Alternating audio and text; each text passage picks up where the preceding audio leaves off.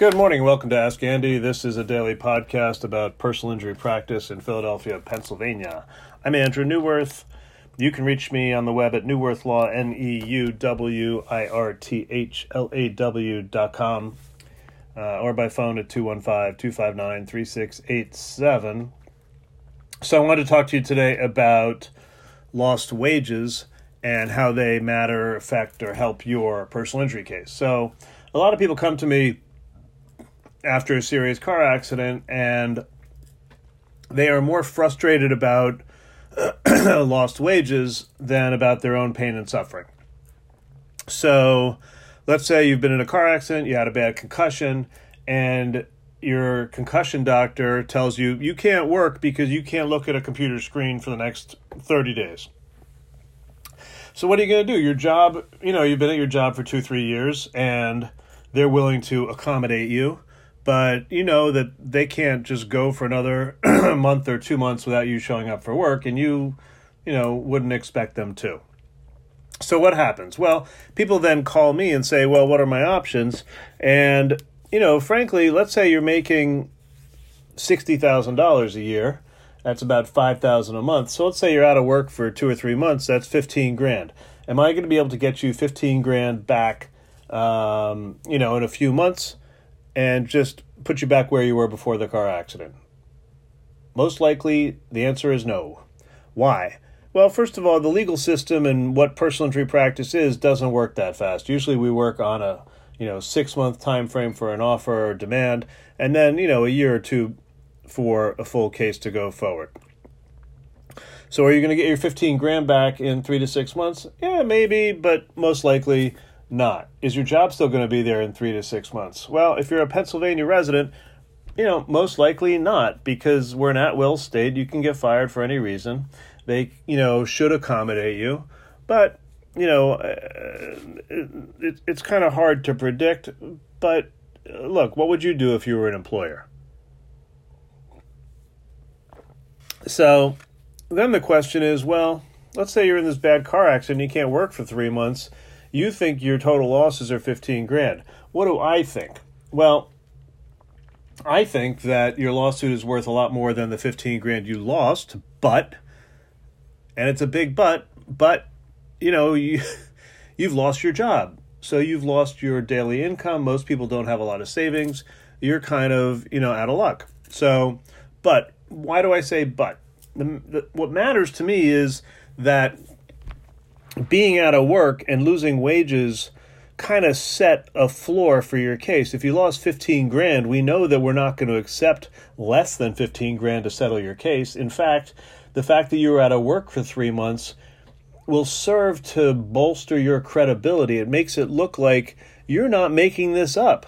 You're, which is always an issue in these cases. Are you exaggerating your damages just to make a higher verdict or to make the case seem worse? Well, if you're out of work for 3 months and you go bankrupt, or you're out of work for 3 months and you lose your job, most people wouldn't choose that. So most likely, no one's going to believe that you're making this up. You're not malingering, staying at home, just to sort of increase the value of a case, at your lawyer's direction, because how are you going to pay your bills? You're not. So most people just don't do that.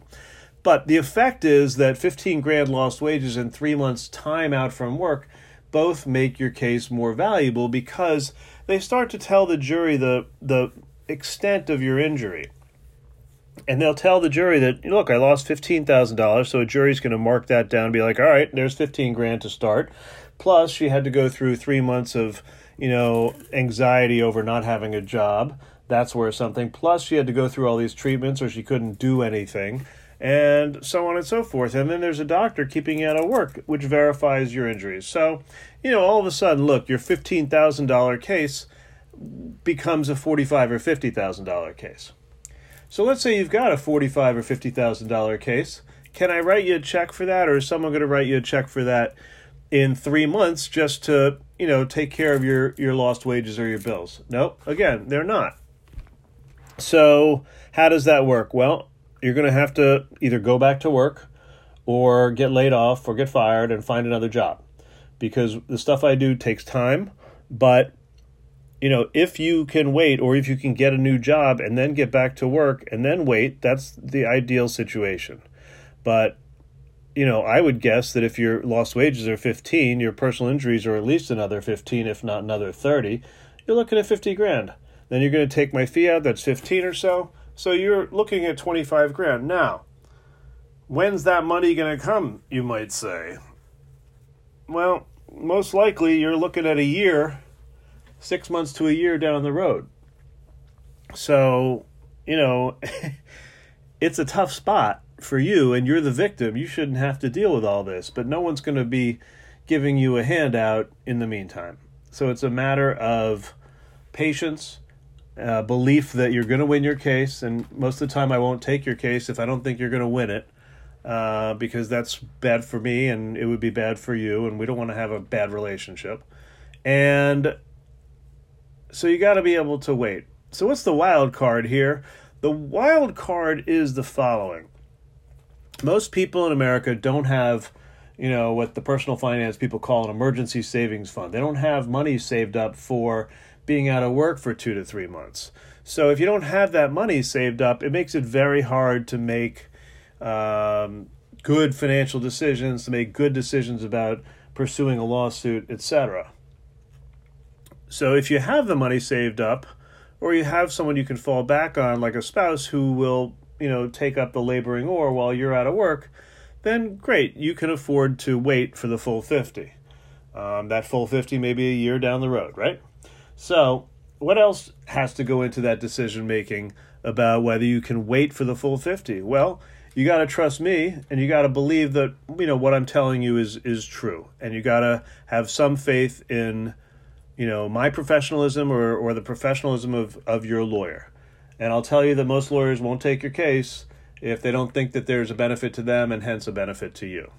So, you know, what's the other possible outcome of your case when you're out of work because of a car accident? Well, assuming you're going to get back into the workforce, this will be a momentary blip, although a painful and unpleasant one, along the way in your career or in your life. But the other, you know, possible solution is to say, look, I need this money now. I can't wait a year. So maybe you take that 15,000 lost wages and you take my view that maybe your case is worth 50, and you go to the insurance company and you say, look, I've got a $50,000 case here, but my person needs the money. You know, and he or she is willing to settle for short money now because they need the money and they want it over with. So maybe at month 4 or 5, I'm able to get you $30,000 instead of 50. Now you're taking a $20,000 haircut, which is, you know, almost 50% off. You know, you're taking like 60% of the value of the case, but it puts money in your pocket and it's more than the 15 maybe you originally expected. So instead of 50, you're getting 25. You know, that'll end up being 14 or 15 in your pocket, you know, 3 to 6 months after the accident. Okay, so that's, you know, considerations of how to settle, when to settle, and why cases, you know, are worth waiting for if you can wait. And the if you can wait part is a big deal. So that's enough for today. That's Ask Andy. I hold people accountable. Have a great day. And keep your emergency savings account on hand.